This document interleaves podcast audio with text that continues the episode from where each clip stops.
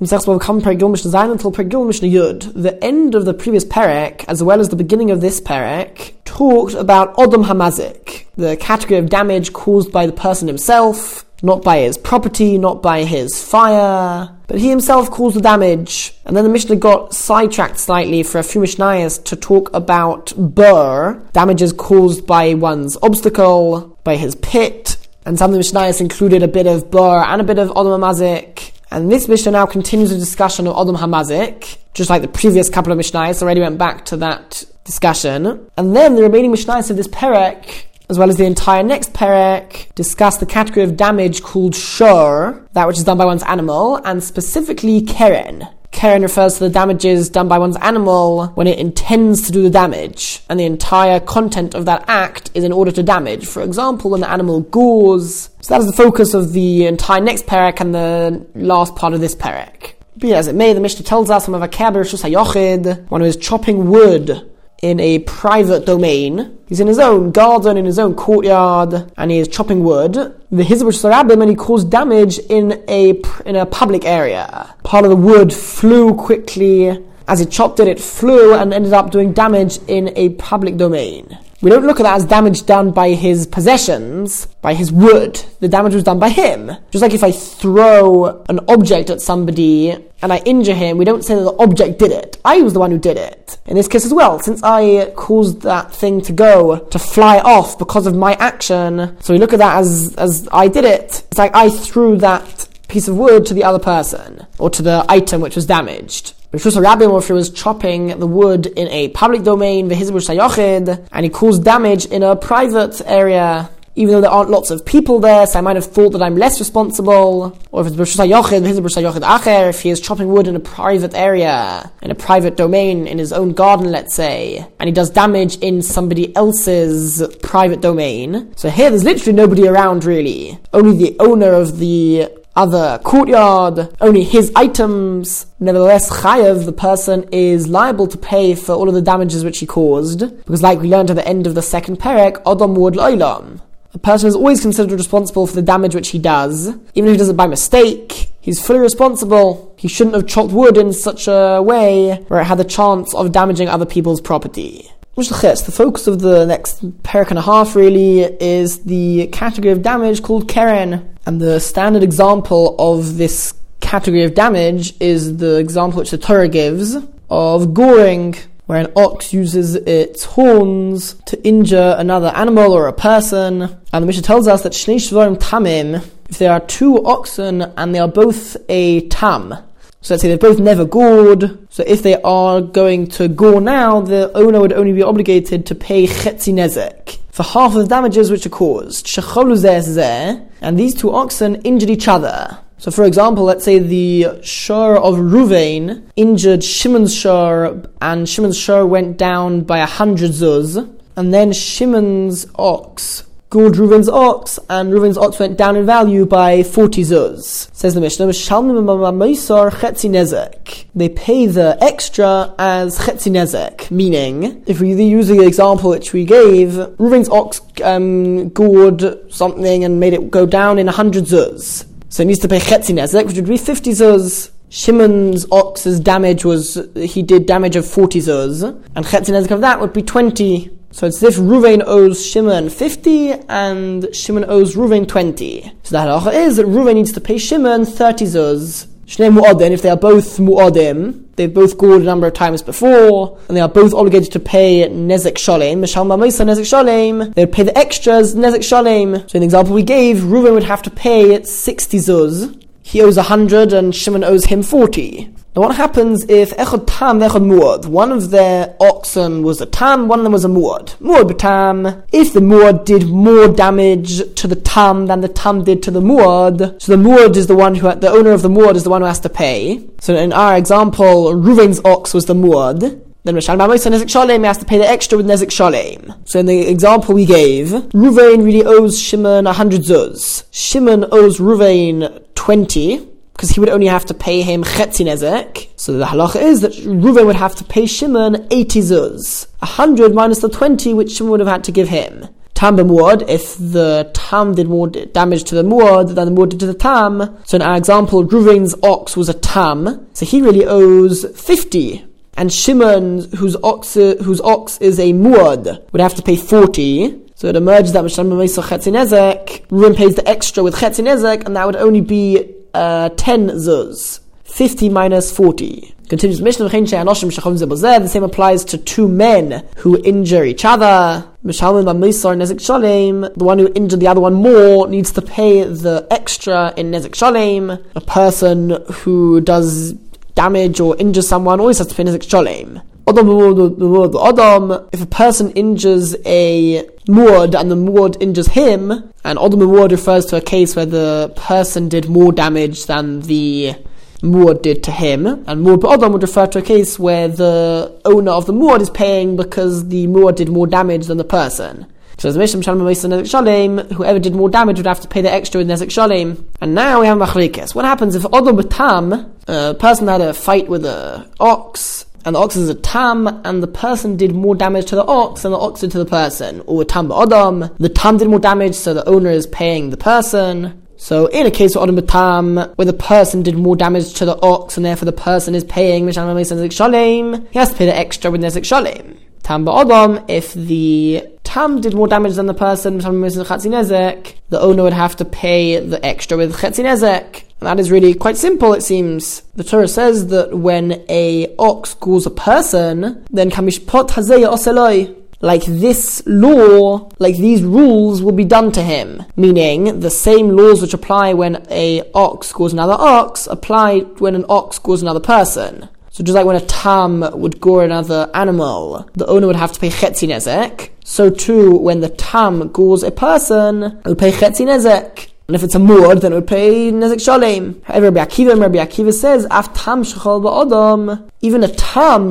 when it injures a person, which is nezek shalem. You would have to pay the extra with nezek shalem. According to Rabbi Akiva, there's no such thing as paying chetzi nezek when you injure a person. And he explains the posuk which says, like, these rules, as going back on what the Torah said regarding a muad. That the rule which applies when a shur muad goes another animal, that applies whenever an ox goes a person. So we always look at it as if the animal is, animal is a muad, perhaps because it's considered more serious that it gored and injured a person more than a person's possessions. So the owner of the ox would be obligated to pay nizik shalem even if his animal is only a tam. Test. As we have seen, when a tam does damage, the owner is obligated to pay chetzi nezek meaning only half of the value of the damage which was done. So the ox did damage of 100 zuz, the owner would only be obligated to pay 50 zuz. Now, strictly speaking, the Torah says that the tam itself, that animal itself, is the payment to the nizak. That the chetzi nizak is paid from the animal itself. And so the Mishnah says, Shor shove moneh. The Mishnah takes a simple case where the tam was worth 100 zuz, Shenogach Shorshom Masayim, and it gored an ox which was worth 200 zuz. So how much does the owner of the tam owe the nizak? How much does the mazik, the person who is responsible for the damage, owe the nizak, who refers to the person whose property, whose possessions were damaged? The mazik owes half of 200 zuz, which is 100 zuz. And that's the exact value of his own ox. The Neveli off klum, and the Nevela, the animal which died, is now worth nothing. So he took it down from 200 to nothing. Says the Mishnah, Noitel Ashar, the Nizak takes the ox belonging to Ruvain, he takes the tam, and that is the payment. So that would be a very simple case where the entire payment is that he just takes the tam as his payment. Now the same would apply if let's say the Nizak's uh, ox was worth 400 zuz. So really the Mazik owes him 200 zuz. However, the Mazik would not owe him any more than the ox itself. That is the unique law which is said regarding a tam, that it pays megufay from its own body and nothing more. So in that case as well, the Nizik would receive the actual animal of the Mazik and no more. Now what happens if Shoshim Masayim Shoshim Masayim, the tam was worth 200 zuz, and it gored an ox, which is also worth 200 zuz. They don't have a klum, and the dead animal is now worth nothing. So the mazik owes the nizak 100 zuz, but his animal is worth more than 100 zuz. So obviously the nizik is not going to be able to take the animal, because it's worth more than the amount that is owed to him. Or Meir, Meir said, Al Zenemar, about this, the Pasuk says, Umochres Asher Hachai, they should sell the live ox, the tam, the, ha- the Chotzes Kasboy, and split its money into half. They should sell the tam. At the end of the day, the money, that which is owed to the nizak, is only from the tam itself, the animal itself. It's just that in this case, it's not going to be able to take the animal itself, rather, they'll take the money which comes from the animal. They should sell the tam, the mazik's animal, and with the money which they get from it, the 200 zuz, 100 zuz he will, the mazik will keep for himself, and 100 zuz he'll have to pay for the damage done to the nizak.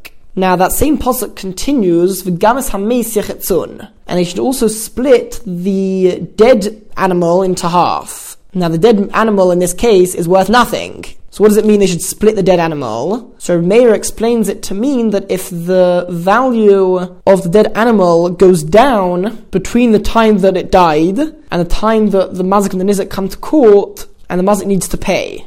Reb Meir learns that the posuk is coming to tell us that the mazik only needs to pay based on the value where, which the animal went down by at the time that it died.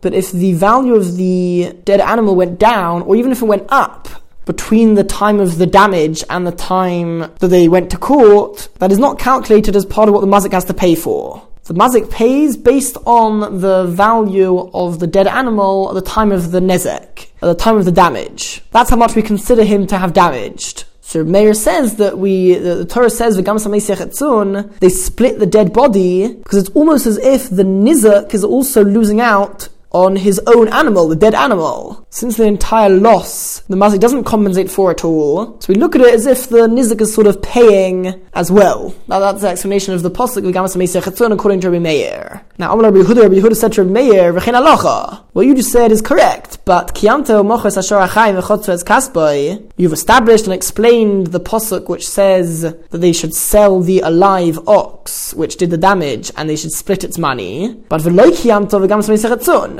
you haven't explained the, the next part of the pasuk, which says that they should split the dead animal. Yehuda doesn't agree with Meir's explanation that it's coming to tell us that the nizik bears the loss when the dead animal goes down in value, and so we look at it as if the nizik is sort of paying half of his dead ox to the mazik. According to at the end of the day, they're not splitting the dead body. The nizik loses out. But that's not the explanation of the pasuk. Rather, says Rabbi Huda the Ezer, what is the case which the Torah is talking about? It refers to an ox which is worth 200 zuz, and it's a tam, which calls another ox which is worth 200 zuz. The hanavela and the dead animal is not worth nothing, Rather, Yosef Hamishim Zuz, it's still worth 50 Zuz. So the damage which the Tam did was a damage of 150 Zuz. He took the ox down from 200 to 50. So he owes 75 Zuz, which is half of the damage which he did. In that case,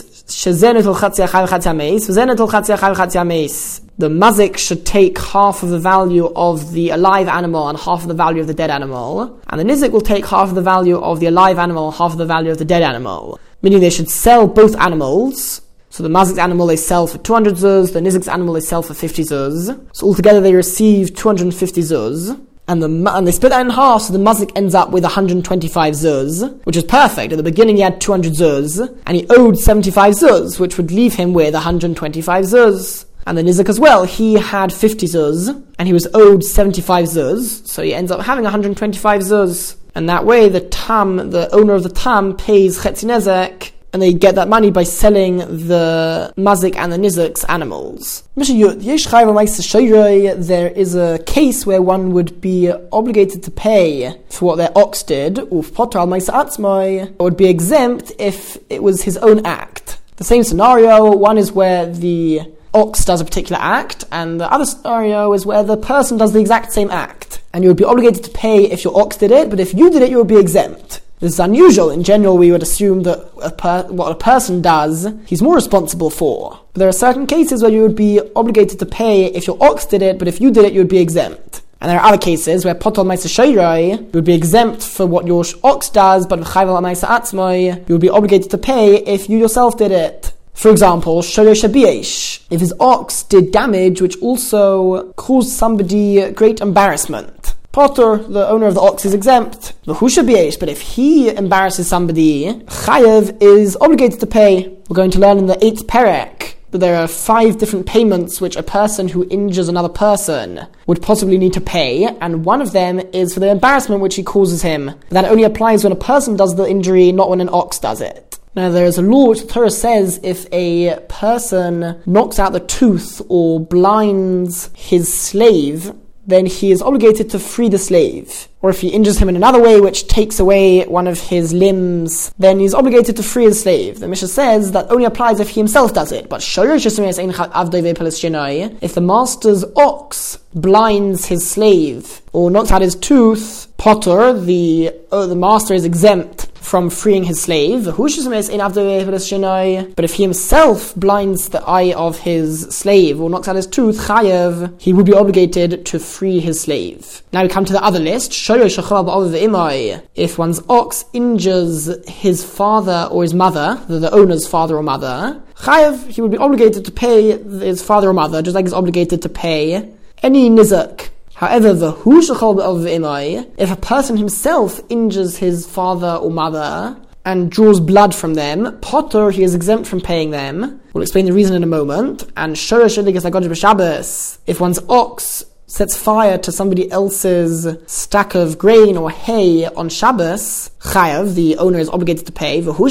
Shabbos, but if he himself sets fire to somebody else's stack of grain on Shabbos, Patur, he would be exempt from paying that person. And the reason for these two cases is because he is liable to, by, to the death penalty. And there's a very important rule of kim le If somebody does one act for which there is a punishment of death, of being killed by Din. And as well as that, there's also a monetary payment. The rule of Kim Lebejavmine says that he only receives the more severe punishment and he would be exempt from paying the money. And even if, let's say, he did it by mistake, so in this case, he wouldn't be killed by Din. Since the act is something which could lead to a death penalty, even in that case, he would be exempt from paying.